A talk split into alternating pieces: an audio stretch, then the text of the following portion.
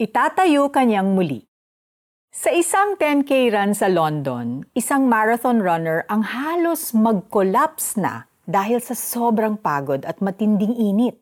Buti na lang isang Filipina nurse na kasama sa race at isa pang runner ang tumulong para hindi siya tuluyang bumagsak.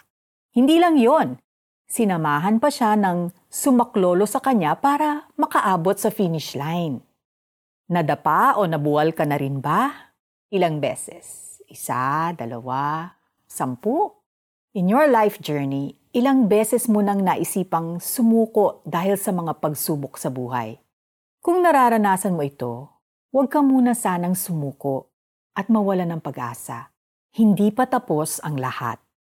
Kahit isandaang beses ka nang nagkamali, meron pa ring pag-asa. God loves us so much that He wants us to rise and overcome every obstacle. As our Father, He wants us to trust Him and follow His lead.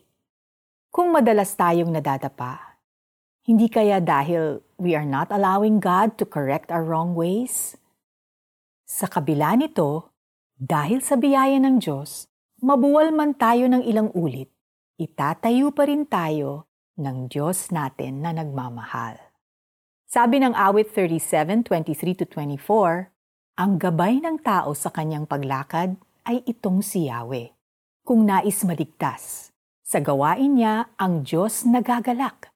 Kahit na mabuwal, siya ay babangon, pagkat si Yahweh sa kanya'y tutulong. Kung maraming beses ka nang nagkamali at nadapa, tawagan mo ang Panginoong Hesus at tutulungan ka niya. Let's pray. Panginoong Hesus, ilang beses na po akong nagkamali. Hindi ko na po alam ang aking gagawin. Iwasto po ninyo ang mali kong gawain at ituro ninyo sa akin ang tamang landas. Sa iyo po ako nagtitiwala. Salamat, salamat sa iyong biyaya. Sa pangalan ni Jesus, Amen. Mag-self-check.